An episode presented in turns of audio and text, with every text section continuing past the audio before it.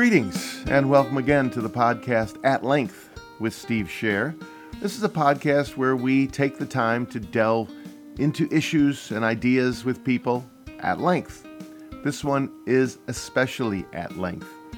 I had the chance to walk around Seattle's International District, Chinatown, with Marie Wong. She's a scholar on international districts. She has a PhD in urban design and planning. She's associate professor at Seattle University Institute of Public Service, Asian Studies program. She's the author of many publications on Chinese American settlements and the necessity for the preservation of ethnic communities in urbanizing America. Her first book was Sweet Cake's Long Journey The Chinatowns of Portland, Oregon. Building Tradition Pan Asian Seattle and Life in the Residential Hotels has just been released from Chin Music Press. I interviewed her for an article I wrote in Seattle Magazine based on her research about these residential hotels in Seattle, of which you'll hear much more about. The article is in the December 2018 issue of Seattle Magazine. I also used a highlight from our interview to promote her own appearance at Town Hall in November that ran on the In the Moment podcast that I do with Town Hall. Wong is steeped in the history of Seattle's International District and the larger history of Chinatowns across America. So she gave me a guided tour outside and inside the International Chinatown District. Part one and part two are both an hour long. Part one out on the street, part two in the West Kong Yick building. If that seems too long, well, go to the podcast episode webpage. There's an annotated list of listening spots that you can land on along the way if you want to jump through the interview. Before we start our walk, and I know we'll talk about this, but how about you? How did you get engaged sent for the book about Portland. Oh, Uh, Sweet Sweet Cake's Long Journey. Sweet Cake's Long Journey. That was your PhD dissertation. It started out as my doctoral dissertation and then it ended up being a book about Portland's Chinatown. So a lot of the stuff that's in a dissertation that people have no interest in, like methodology chapters, and yeah, I mean, you know this, um, you get rid of those chapters and then I put the context of what was happening in the American city at the time that Portland's Chinatown was developing so that people understand the, the ethnic community and how it fits into um, the greater scheme of settlement in the Pacific Northwest. So, And then the the book that is out. you know, I'm always a little reluctant to tell people that I started working on this 20 years ago, but that's, you know, I, I was just finishing up Sweet Cakes, and that's how projects, I don't know, they, they kind of come to a person that you have something in the back, you know what I'm talking about, you have something in your head, and then you think, okay, well, I'll get back to that, but first I must finish this. So you start working on a project, and then you finish up something else, and then it kind of, it continues to escalate, and boom, Anything in particular inspired that project? I mean, it's logical. It's a logical project to follow on the one from Portland. But anything in particular? Uh, yes. I was walking by the Panama Hotel one day, and Jan Johnson had, she had recently purchased it from uh, Takashi Hori. And I was just walking by the building and I thought, you know, this is a really interesting building. I wonder how many of these buildings there are. And that was the question. And that was all it took. So from that point, it was looking in the district, reading about the architects, reading about the settlement of this area, uh, looking at archival information. So I've been, I, I've looked at everything you can imagine from assessor's records to land use sales to, you know, I've been to the Puget Sound Regional Archives, the King County Archives, the Seattle Municipal Archives, the Public Library Archive. I mean, every place you can imagine to just dig and get records um, to learn what happened here. So, and then, you know, part of it was also talking with the people. Um, you know, the, the wonderful thing about ordinances and um, policies is that they, they will give you the framework, but they won't fill in the framework. The framework is best filled in by the people who operated, lived in, you know, had businesses in these buildings. So that's how that started. Um, I know we're going to come circle around to this again, but just on the basis of that article and just your gen- having this book out, what you're thinking, what what's this neighborhood? What's going to happen with this neighborhood 20 years from now or 50 years from now? What do you? What's your gut feeling? You don't have to, you know, just your gut. I'm not holding you to it. My my gut feeling is that it's it's pretty bleak. You know, and it depends on where you look at the boundaries of the neighborhood. But if you're looking at anything east of I 5, I mean, we're, we're watching this happen right now, where those two story buildings that were part of the definition of Little Saigon, now we're seeing all of that, you know, under the threat of redevelopment because the second that actually it happened before the city approved it, but um, when the word gets out that that land has a higher value, all of a sudden the developers swoop in and they start buying up properties that have these, you know, one story, two story buildings, and they look at the highest and best use. And that means that you're going to see a lot of these modest buildings torn down. And I think one thing that people forget is we're not just talking about residential buildings, but we're also talking about buildings that have commercial storefronts. And those commercial storefronts pay, you know, for the most part, a pretty modest rent.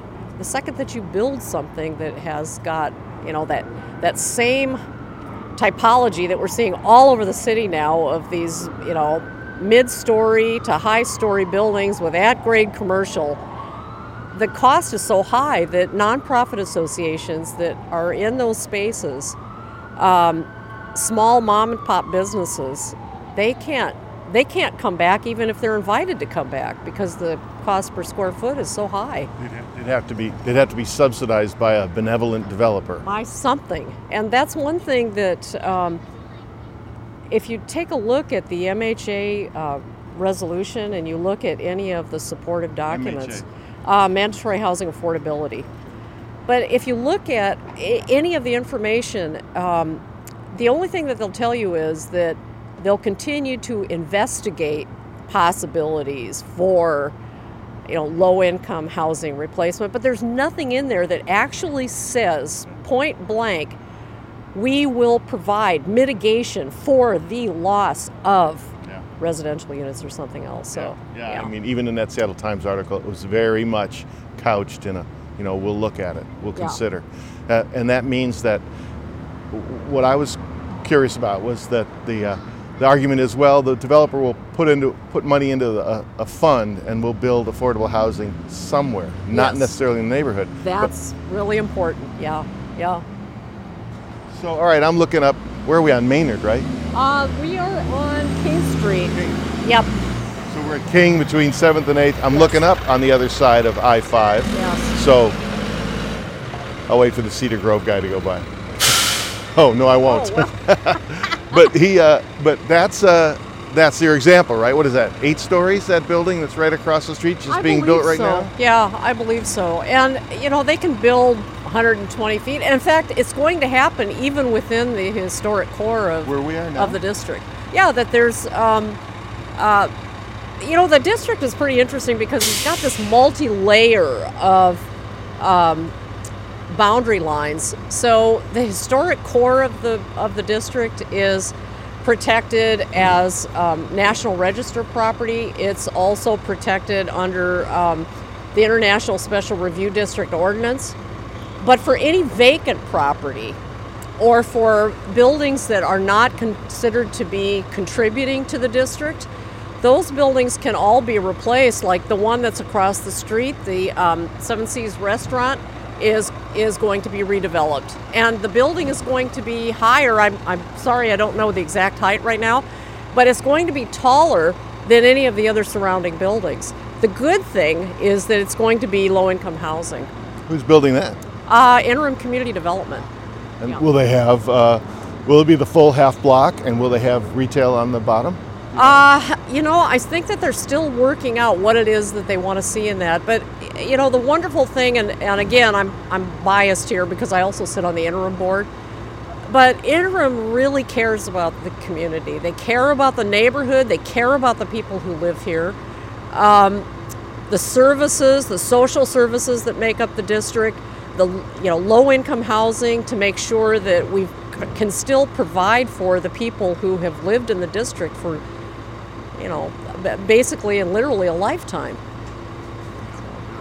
yeah. um, all right, oh, here. What, what, were you gonna What were you gonna show me? Well, let's start. Where, why are we here? What's the What's this? What are these two buildings? Well, I probably did a disservice to you by saying I'll meet you in front of the, the former Fortuna um, because the best way of seeing the buildings is actually, the best way of seeing anything is across the street. Um, but uh, Wait, why do you say the former Fortuna? Are they closed? I used to eat here. Yes, they did. They retired. Um, but Fortuna is coming back. Uh, they sold the business to somebody who is going to retain the name. Um, the menu is going to be different. We'll, we'll wait to see what that's going to be like. But um, that should be open by, uh, let's see, mid October. So for the next couple of months, they're going to be doing work on the inside of, of the restaurant, you know, new chairs and tables and that sort of thing.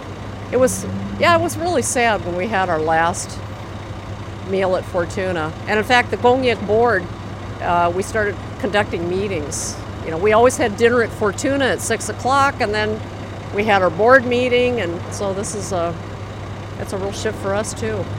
Um, What what makes this building unique? Both these buildings, Kong Yick East and West, right? Yes. Well, the buildings are actually kind of the flagship buildings of what became the new Chinatown area. And New being.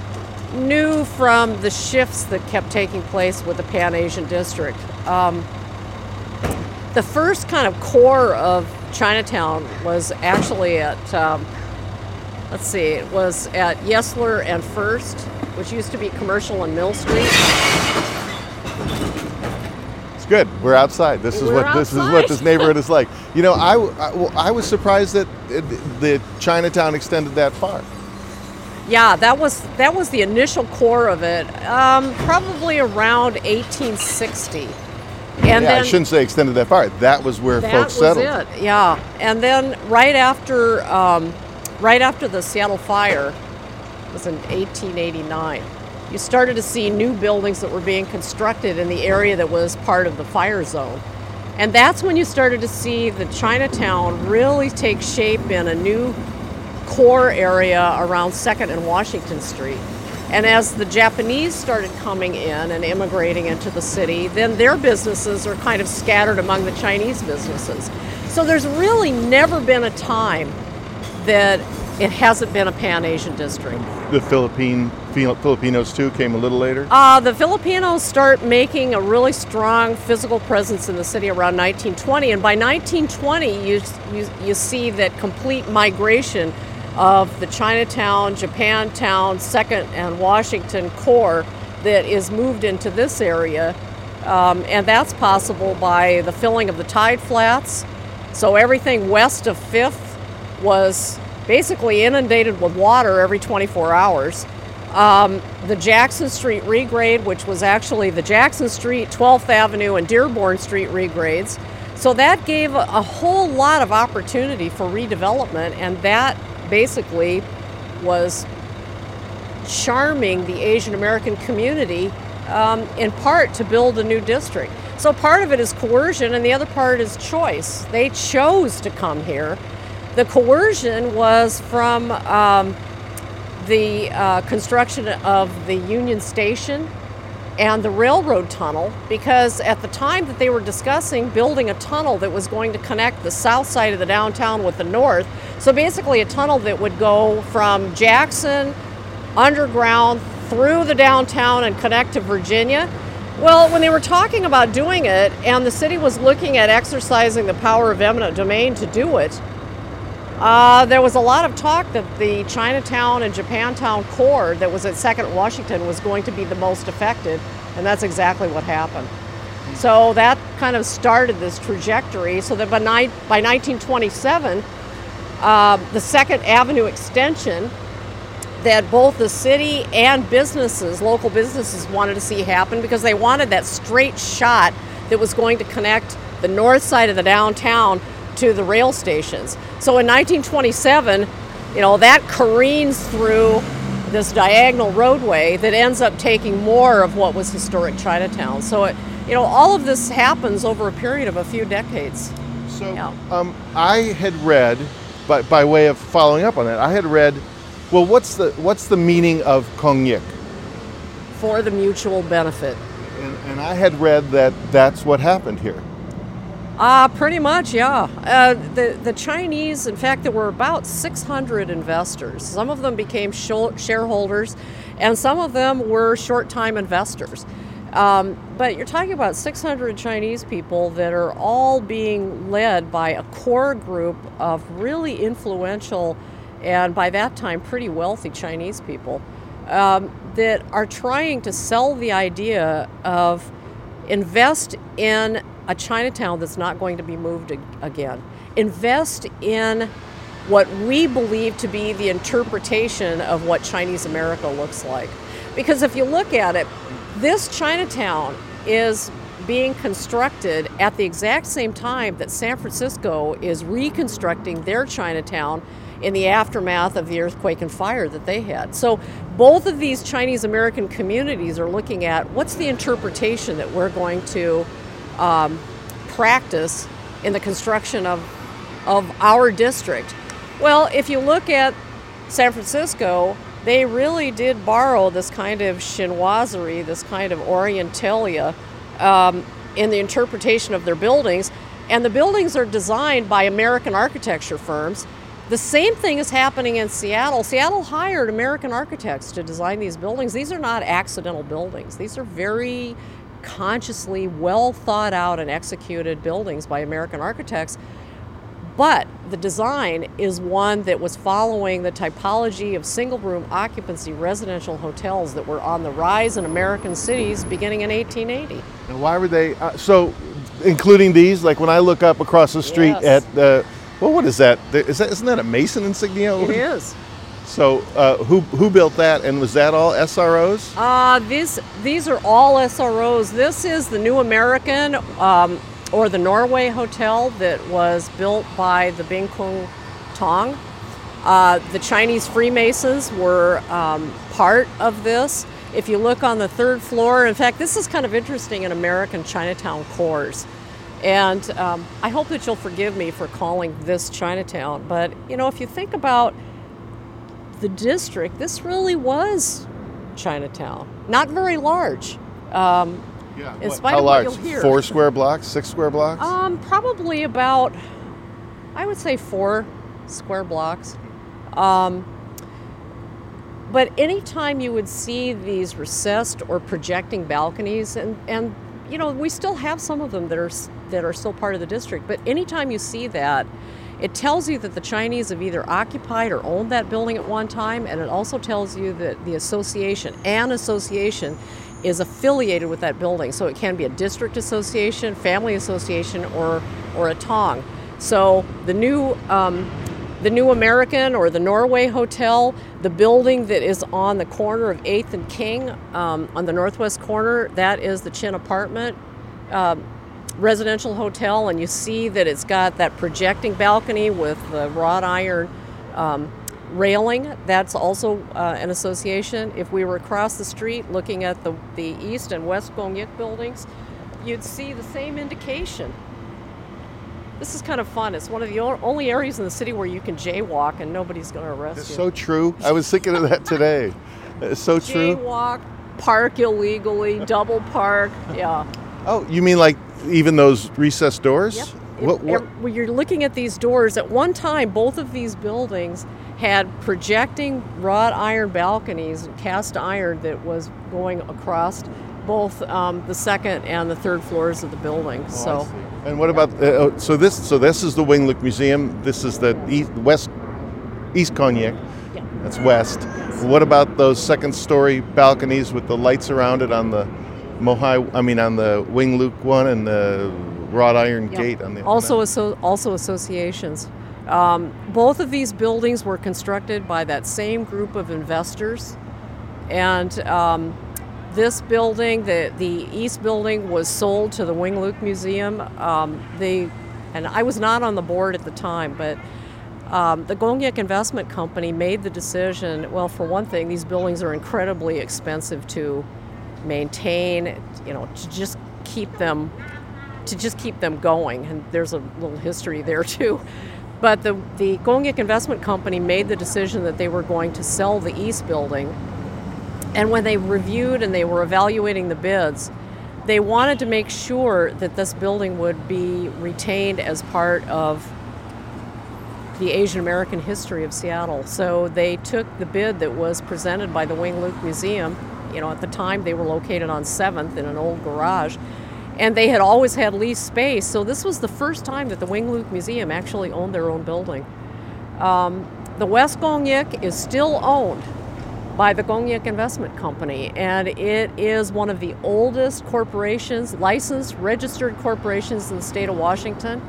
Um, at the time that this uh, that the corporation was registered, there were about 3,200 corporations that had registered that year with the state, and of that of those 3,200, uh, there are only about 60 that are still in existence, and the Kong Yick is one of them the people who are on the board, with the exception of myself, um, the people who are still on the board that um, and all of this work is done voluntarily. No one on the board has ever been paid or probably ever will be paid. So all of the work that's done um, is done by the descendants of those original shareholders. I am the only uh, non.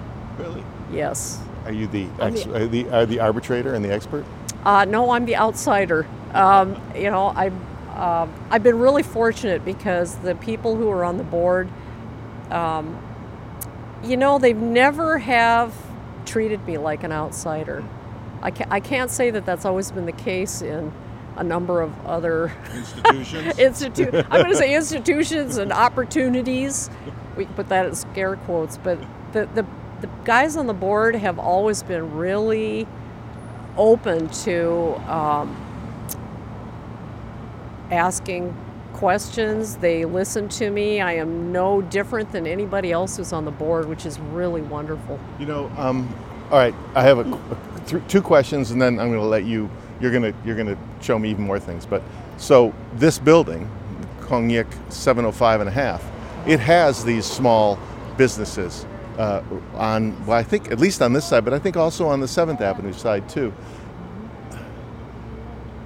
Can that and, and, and as opposed to the Wing Luke, which is a museum, but is also not the small businesses. Can these small businesses be preserved? Are they gonna are they gonna be viable? Do you feel? Uh, I hope so. What, you know, what makes them vi- What will make them viable? Well, I think that one thing is, um, well, let's let's take Fortuna for example. The previous owners, you know, they wanted to retire. They had been um, in that location for 25 years. You know, we were talking with them about, you know, how long have you been here? And I took I took photographs of them on you know the last week that they were open, and um, now we've got someone new that's going to come into the space. They're going to keep running it as a restaurant and you know, we're looking at how can the Yik Investment Company, how can we restore this building, still retain the corporation? Because once the corporation, you know, if the building were sold, as we're seeing happening in the district now, then all of this basically would probably cease to be. And you know, the the the people who are on the board still look at the Kong Yick as for the mutual benefit. So it's not just that they're the descendants of the original founders, but be, they, they've really taken on that that role of looking at what exactly does this building mean.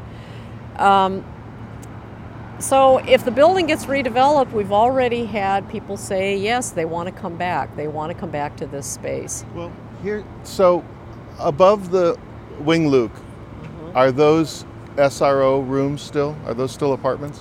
Uh, no, none of this is for residential use now. It's, um, you know, offices for the Wing Luke, the storage of archival materials. They did retain some of the rooms um, on, let's see, on the northeast corner. Uh, you'll still see some of the rooms, and actually, that's part of what they have as an immersion exhibit. So that if you go in to tour the museum, you can also um, ask for the immersion exhibit that will allow you to take a look at those rooms.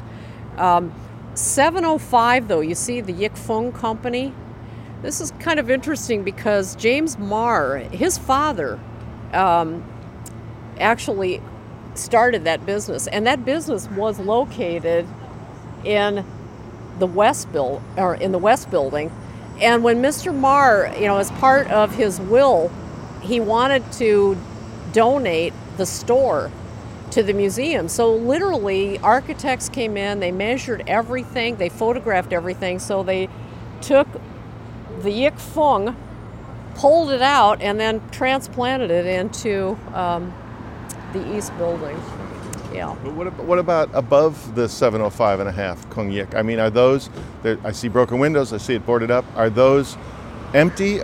I also see a flower pot in one corner. So are people still living in some of these? And is this a single room occupancy building? Uh, it still it still is an SRO. Um, the the West Kong Yick building in this is probably in the 1970s.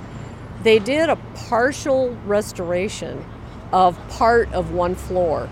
So it, it meets contemporary code, and those units are still occupied in SRO rooms. We've also got a couple that are um, one bedroom apartments, and there's one two bedroom apartment that is still actively being leased by the people who live in the building. Now, the, the top two floors um, are, are still vacant, and they've been vacant since the passage of the Ozark Hotel Ordinance in the mid 1970s. Right, explain that. Yeah.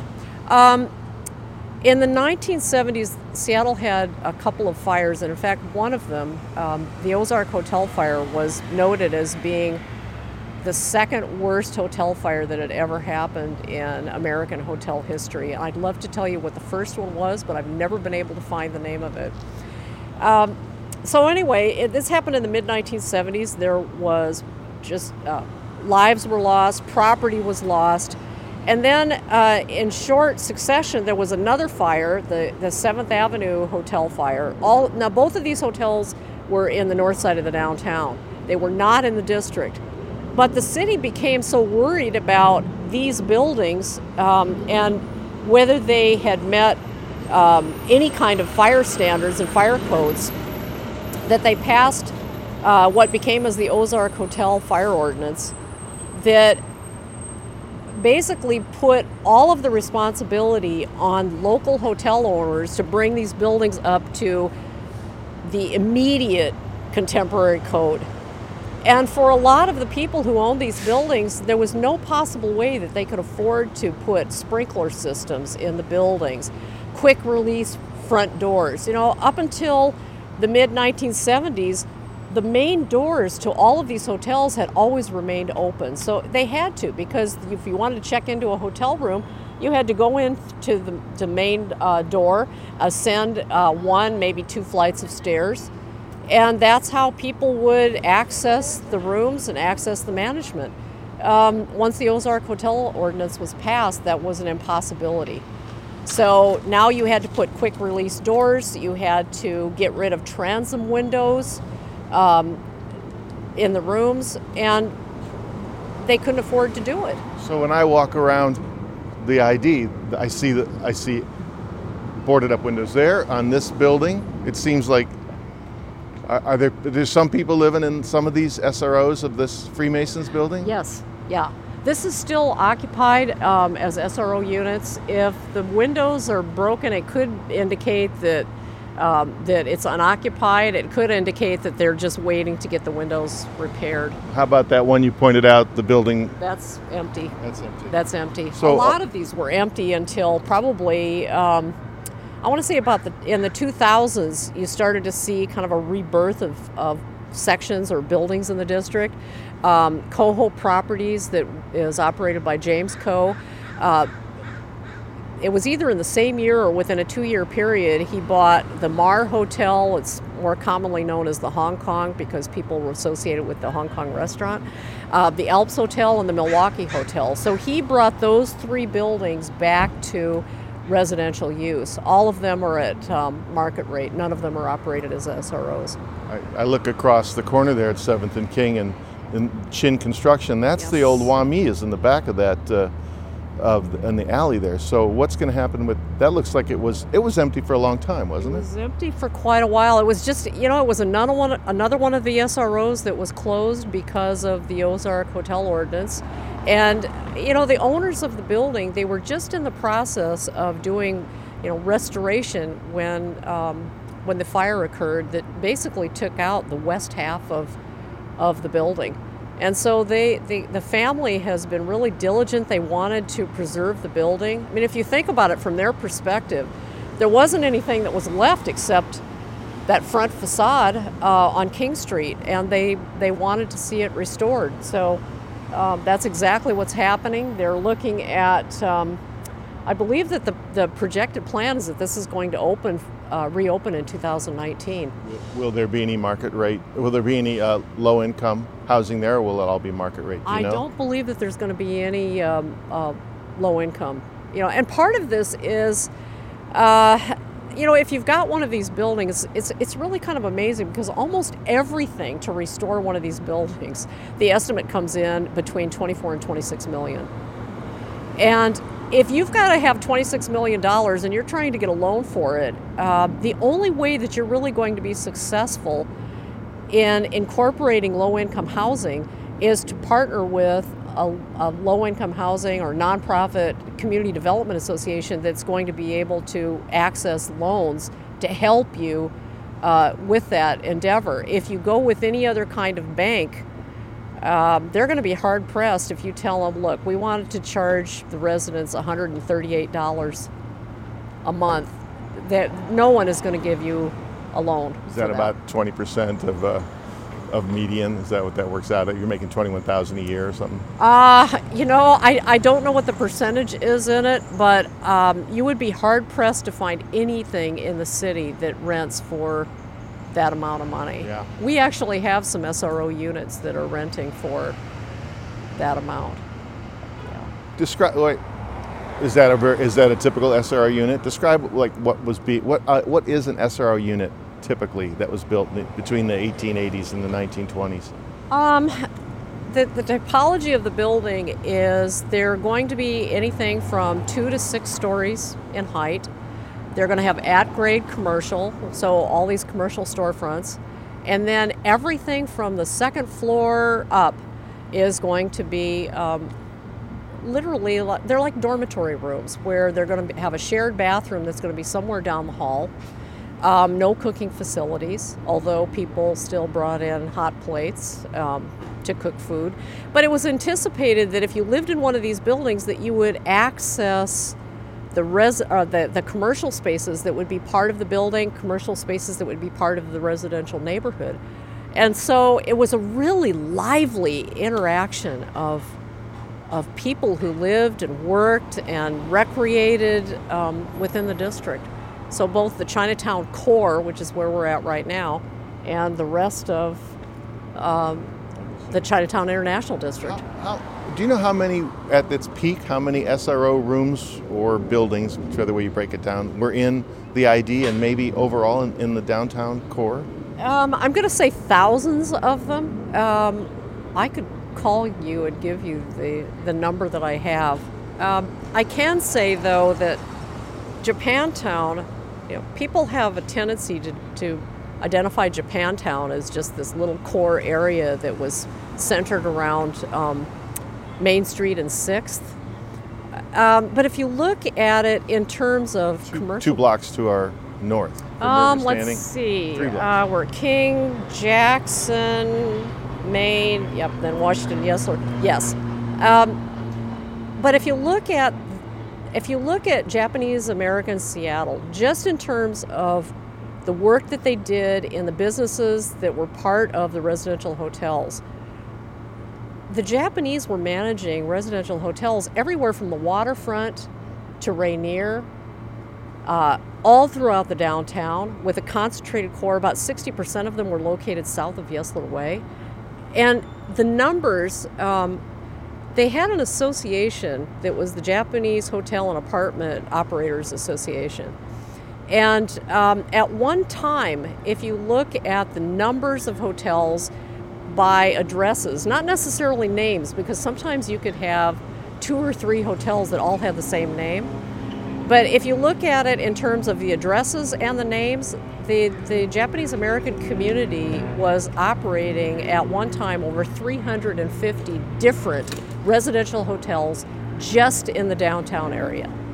You know, I, I just uh, finished a book about John Okada, the author of No No Boy, the novel, and uh, his He parents. grew up here. Yeah, his parents managed uh, one at I think Sixth and Dearborn, a hotel Yeah. there. Yes. He would walk up to Washington Middle School and over to Broadway High School. Yeah, he used to. Actually, he played with um, a friend of mine in the district. Uh, you know, over the years, I've been really, I've been so fortunate and so blessed to meet so many people that have been willing to share their lives, their stories about their parents, photographs, which I think is that's the one thing that I'm so happy about with this with this book. Um, but uh, Tyrus Okada, he goes by Fish. Um, his grandparents operated the Fremont or the, the Fremont Laundry that was in the Fremont Hotel that was on Sixth, which was right next door to where John Okada grew up. So they were contemporaries. Uh, they used to play. I'm going to say they used to play in and among the noodle shop that was located in the Fremont Hotel until the owner would chase them out. So, yeah. Do you see kids doing that today? Are there enough kids living down here, or is it all old people? You know, there are children that, that live in the hotels um, still. That you'll see children that are living in the in the uh, West Kong Yick building. Um, you know, the the district is changing. The the buildings are are being sold. Um, you know, if you can't, well, it's almost like um, revisiting what happened with the Ozark Hotel ordinance. That you know they closed the residential parts down. They were still able to to leave the commercial parts open because as long as no one was sleeping in the commercial storefronts, then it was okay.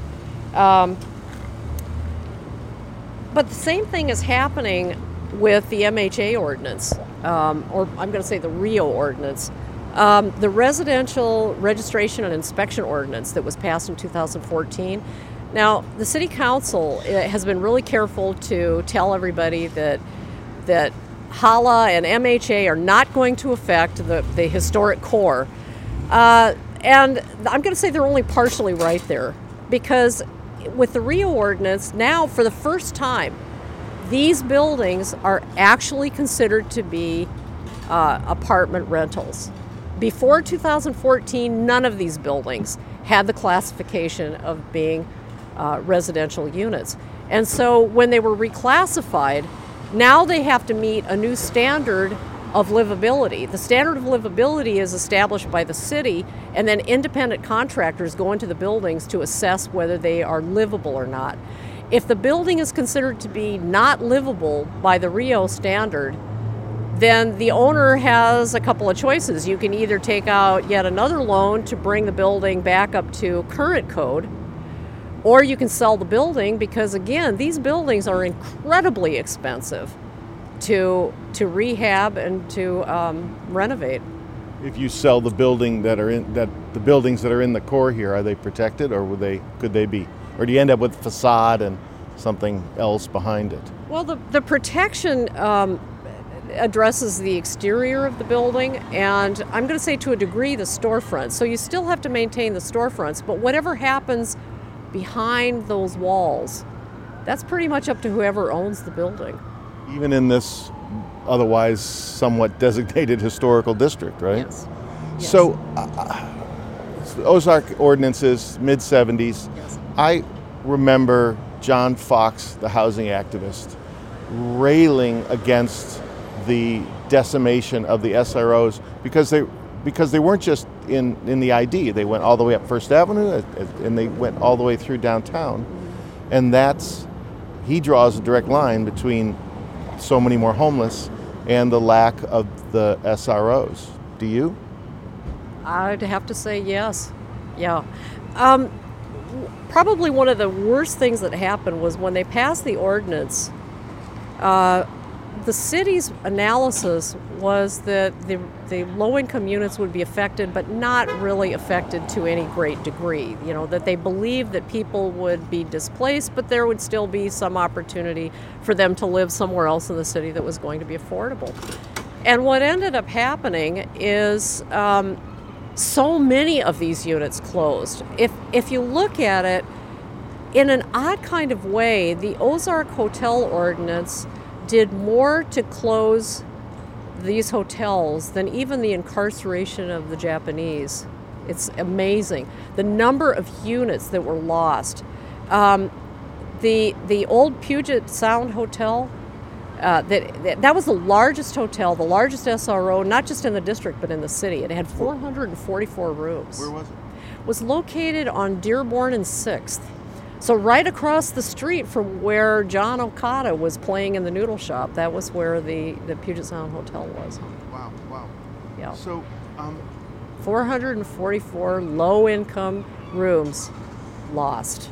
and One hotel. is that gonna is I mean, I was gonna say is that gonna happen here? But the, some of these have been closed for a long time. But as you say, we're not necessarily seeing SRO. We are not seeing SROs, single room occupancy buildings in the ID, anyways, being built.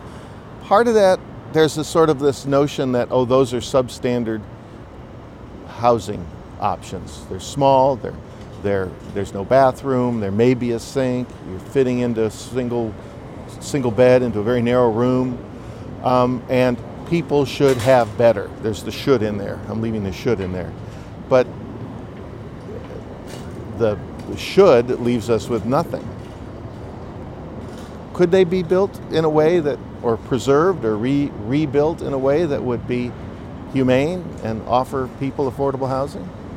Well, there's still um, the NP Hotel when interim community development um, restored and renovated that building. There are still some SR rooms, SRO rooms that are part of of that building. Um, SROs actually have, have kind of had a rebirth in some American cities that they are building them and recognizing that this is a good, solid, low income alternative to being homeless. I mean, th- those are your options. Um, but again, now you're talking about the cost because the cost of construction of a new building, you may spend, I don't know, 13, 13 million dollars to to put a new building. Um, then you have to ask yourself, as the developer, can you really afford to do it? Um, Well, some people argue for making the ordinances or the regulations, easing the regulations. I don't know if you do that with and keep, still keep people safe. I think you can keep them safe, but right now, the, the city of Seattle, we, we have regulated ourselves um, uh, to death.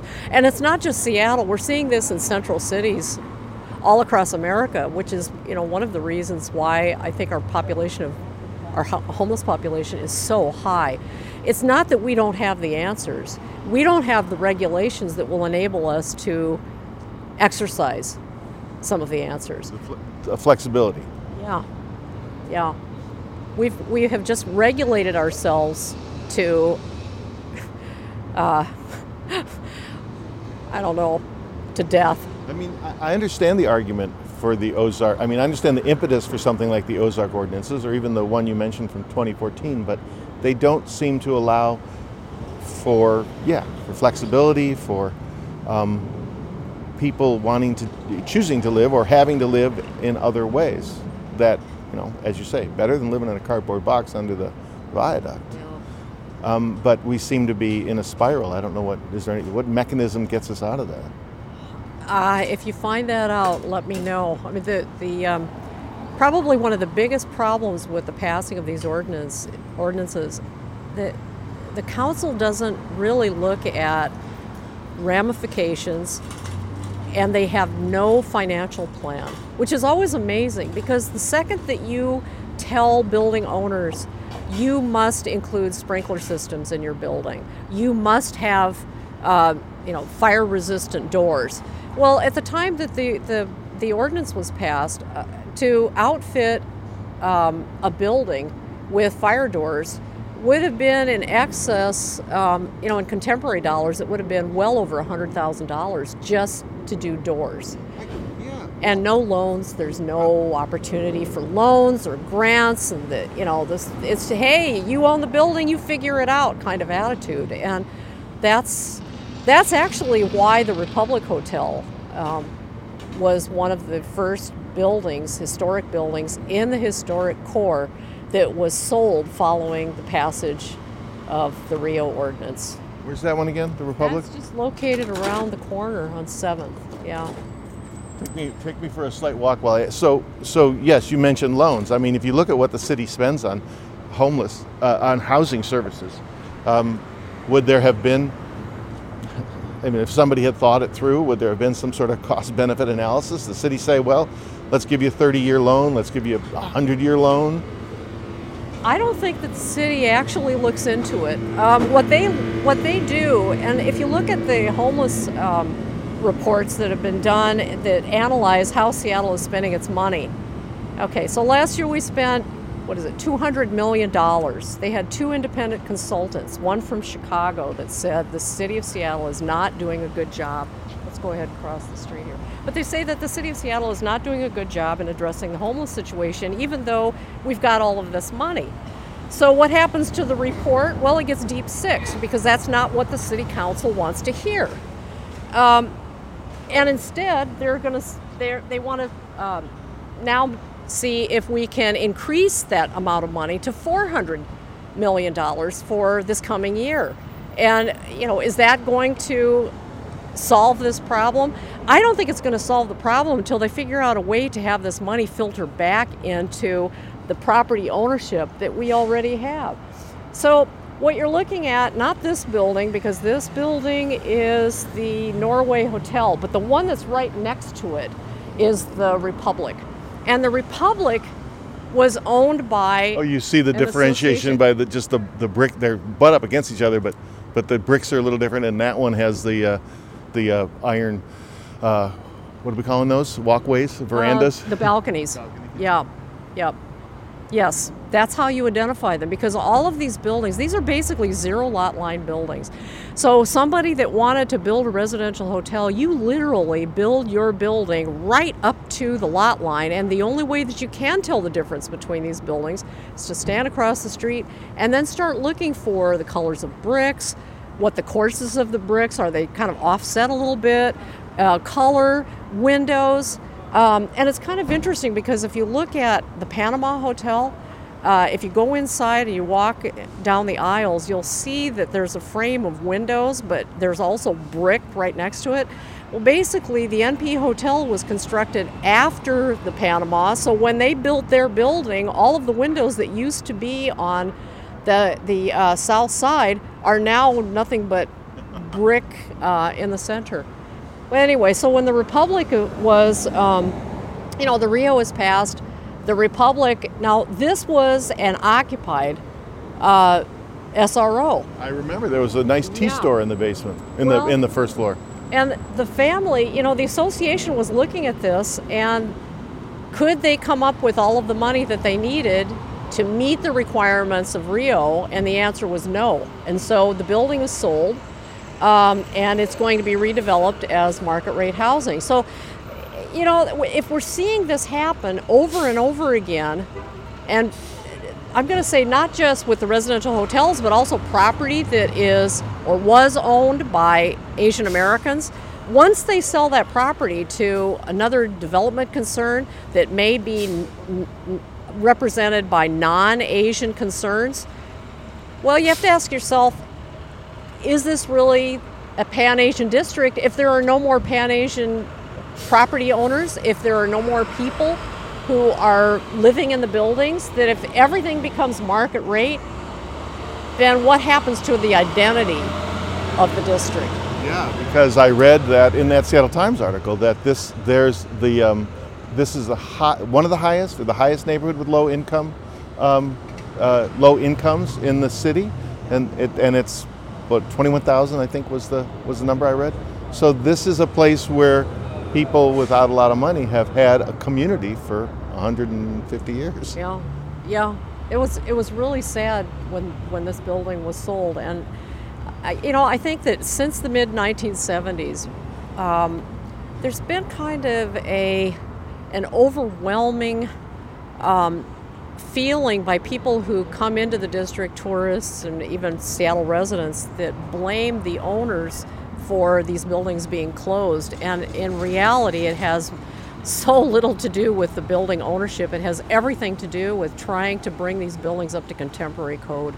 Yeah, the the, the, the, the, the, rap is oh, so many people own have interest in the building. Nobody can decide on what they want to do. That's sort of the general rap, but that's not it at all. I mean, these are organized people that have been organized for hundred years, so they know how to operate. Yeah, it's money. It's money.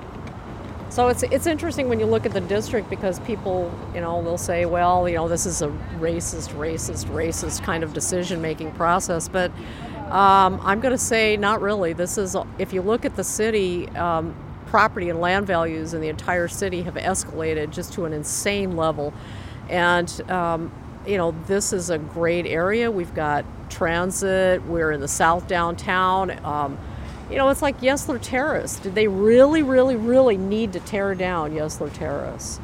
Um, you know, they, they tore down J- part of Japantown to build Yesler Terrace. Then they tear down part of Yesler Terrace to build I 5. And then they tear down what's left of Yesler Terrace. But if you look at the views, I mean, I hate to be crass about this, but are you going to give over some of the highest, beautiful real estate with the greatest views in the city? Do you want low income neighborhoods in those? It's it's sad and it's disgusting, but It was it was monetized. Well, we can even see part of it, can't we, from where we're standing? oh yeah. Uh, it was monetized, and those new buildings, they're not the they're not the low income buildings, right? These are the market rate buildings that are, are look overlooking Yeah, I five and the views. yeah. It's very it's not perplexing. I was gonna say it's very perplexing, but it's not perplexing. No, it's it's pretty. money. it's pretty straightforward. It's pretty straightforward. Um, you know, if you look at the district and you think about, well, now in the city, there's so many building cranes everywhere, and they use. I don't know if they still say that you can um, evaluate the, the monetary strength of the city based on the number of building cranes. But if you think about this district in 1910, basically everything that you're seeing was being constructed around the same time period. So all of this, if you, if you can just kind of think about this in your mind's eye, but um, you know, the Louisa had already been constructed in 1909, but both the Kong Yick buildings are going up in 1910. This one's going up in 1910, 1911. The Alps Hotel, the same thing is happening. But, you know, just th- this whole neighborhood basically compri- is comprised of residential hotels or low-rise commercial. That was it. That was the typology for the district. It's the notion of residential hotels as being like this this uh, bastion of low income uh, uh, opportunity for and many men, right? As we know, a lot of men and who were working here, and because of the Exclusion Act, they couldn't bring their families, so many men were working here. That that that that to see that as a solution today is, I mean, it seems logical, but and yet, you know, the apartments, that that idea of building a very small um, apartments, which are not cheap, so they're not exactly low income.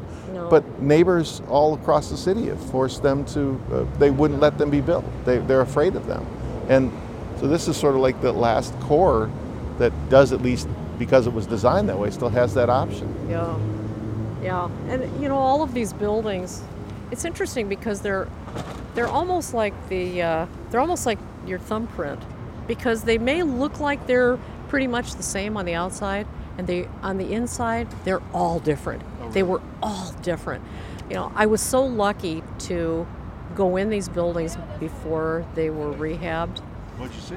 Like, give me an example of one that you saw when you went into Um, well, this was one of this the, hotel, Milwaukee. Yeah, the Milwaukee Hotel was one of them, and it was right after James Coe bought bought the uh, the property. And I asked Mr. Coe. I told him what I was interested in, and that this was a research project. And I had lunch with Mr. Coe a few times, and he he is really one of the nicest people. He's just what a guy.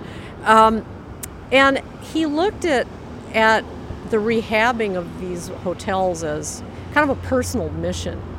But I told him that I really wanted to get into the Milwaukee to take a look at it. And he literally he gave me the key to the building that he had just bought and said, "Go ahead, you know, photograph it, take a look at it, and uh, you know, when you're done, go ahead and give the keys to the construction guys. They'll be on the second floor." And that's that's where the um, uh, the restaurant used to be on the mezzanine level. Yeah, so they were kind of cleaning things out of the restaurant, And I went up into the building and started walking around. And uh, I have to tell you, I'm deathly afraid of pigeons. and you're, I, you're not in the right neighborhood. Oh my gosh! I opened up one of the interior rooms. You know, all of these buildings have light wells. To really? Ser- yeah, all of them. You don't see them from this from the front facades of the building, but they all have light wells. And I opened up one of the center rooms that was fronting a light well, and there must have been 500 pigeons in that in that room that were all flying towards me. And I eh, was, you know, pretty well terrified, but I thought, you know, I've, I've got to walk this. I have to see this and feel what it was like to be in one of these buildings. Well, this was on a Friday afternoon, and I went downstairs to the mezzanine level to give the construction workers the keys. And I realized that they had all left for the day. They had all taken off early on a Friday, and I thought, oh, great, how am I going to get out of this building? Um, and I knew better than to get on the fire escape because the fire escapes hadn't been checked in like who knows how long. So I didn't want to take the fire escape because I figured that I'd fall through the thing and kill myself. So um, you know, part of studying the buildings, I knew that the restaurants and the at grade commercial would be connected somehow or another to the residential units. So I just kept trying doorways until I found the doorway that went downstairs to what used to be the Top Gun restaurant. And I went in through the basement and then came up through the, um, the chef's area. And you know, I thought somebody would stop me, and nobody did. They just thought, oh, well, you know, she's walking through, it's no big deal. Um, but the light wells make these really interesting buildings. You know how they're positioned, where they're located. Do all of them have, like does the do the do the Kong Kongyeks have them and yeah. the and the and this one is this yes. the Louisa? Yep, this is the Louisa. This used to be the Hudson Hotel, and then it was renamed the Louisa. And it, later on in the mid 1960s, it was called Mint Hotel. Uh, but the Louisa was the name that stuck. Um, that gives you a whole new view of it, though. I, I mean, perception of it that the that they have these light wells in the center of these buildings. Yeah. Because these are half block long buildings, half block wide and long buildings. Yeah, they're huge. Probably one of the best ways of getting an idea of what the light wells would look like would be if you look at the Publix Hotel that's located, you know, on, on Fifth Street and kind of on the corner of King, that you can see that it almost is like the tines of a comb that if there was another building that was constructed that was abutted right immediately next to that, there would still be that square that would be open. And that's what all of these buildings have, every single one of them. So uh, uh, that's great. Uh, the, so, so the Milwaukee, the Milwaukee Hotel, he doesn't have uh, low-income housing in it. It's, all market, all rate. rate and so here's a here's the business business on the corner. Can't blame the youth. Looks like they sell clothes, t-shirt, t-shirts and uh, and uh, looks like there's an espresso machine in there. And then next to it is a pretty nice pizza place. So, is this the, is this so? This is the new ID, perhaps. Is this good? Is this a positive, or an, or or a negative? I mean, how do you? Because it's hmm. it's it's a modern business. It's not the same as the uh, Barclay Seafood. Yeah. Or uh, the Jade. I used to always eat at the Jade. Jade Garden. Yeah. Yeah. I just love the Jade Garden. Yeah, it's it, it's not the same anymore, and there are a couple of ways of looking at this. I mean, would you rather see all of these spaces vacant? I think the answer would be no. Um, but we're lucky in that a lot of these businesses, these are still individual businesses. They're still not corporate. You know, we're in, in a lot of ways we're lucky because we don't have uh, fast food chain restaurants that are part of the district, and you can't say that in um, Pan Asian communities across the United States. That you know, and I'm going to say that part of that is because of uh, Bob Santos. Uncle Bob was really just what a what a guy, a tremendous hero of the district. Um, you met him. You talked to him. Uncle Bob was the person who got me involved in the district when I first moved to Seattle. I moved here in 1987. And by 1989, I was already volunteering to do projects with different organizations in the district. And um, in fact, Uncle Bob was, he was the first person that I interviewed um, when I started working on the residential hotel book. Um, he was the director of uh, the Northwest region for housing and urban development. And I, I did a cold call. And he said, Yeah, come on to my office. And I thought, Oh my gosh, who is this person? Um, but yeah, he, um, he has nursed, had nursed a lot of people along. I learned a lot from him. I interviewed him a few times in, Oh the, in gosh. the 80s and 90s. I learned a lot from him. Yeah. My first boss said, anytime you want to talk about the city, get Bob Santos on the line. So we would do that about anything, not just the ID. He, just knew one of a stuff. What? But what did he do? I don't know to keep the to keep the, the corporate stores up. Oh my gosh. He, um, you know, at one time McDonald's wanted to yeah, right down there, right? Yeah, Didn't they want to be right? into the beauty hotel, the beauty building, um, and Uncle Bob said absolutely positively no. And he had, you know, he passed out petitions. He asked us to get signatures. He wrote a letter to the mayor. The mayor wrote a letter to the corporate office of McDonald's and said, no, this is not the place to put one. And McDonald's backed off. So it that was one of the great victories that showed that community development does work. I mean, there are a lot of people still here, living here, right? And there's a lot of people who care about this neighborhood in one form or another. I know there's many fewer people living here, Yeah. but um, I don't know. Is it, it? Can you make the changes that need to be made? I mean, can you educate the city council, or is it? Are the forces of corporatization too strong? I mean, I don't, you know, I don't know what your opinion. Your opinion is no. I'm. It's it's kind of painful to think about. Um, If you've been working on this for 30 years, you know, I've been studying Asian American districts for a long time. Um, I just recently got back from taking a look at what's happening in DC's Chinatown, and the same thing is happening. Um, Portland, same thing is happening. In fact, in their Asian American community, they've migrated to the 82nd Division area. Yeah. I, mean, I can't even find. I mean, you can see the the remnant buildings in downtown Portland, but that's kind of it. A few businesses. That's not a community like this is. Yeah, I- I'll tell you, Steve, the operative word that you just used is the remnant, and that's exactly what it looks like. You know, so they're fighting to, to hold on to uh, their designation. And there's also some conflict in the community in Portland um, because, you know, they've rebranded it. And, you know, they by changing the name and incorporating Japantown, which frankly I don't have a problem with, but um, in rebranding it, you know, you're, you're making that shift again. And if you look at the historic records of what's happened with um, the Chinatown at Portland, it has so many different designations of where the boundaries are, and they and it keeps getting smaller and smaller. Thanks for listening to this conversation with Marie Wong on the streets of Seattle's Chinatown International District. Part two, we go inside the West Kong Yick building and we walk back out onto the street as well. If you like this story, why don't you check out my story on Marie Wong and the future of the International District? It's in the December 2018 issue of Seattle Magazine. And if you like this podcast, do go over to wherever you get your podcasts and leave a review. That'll get the word out to more people. Thanks for listening. Talk to you again.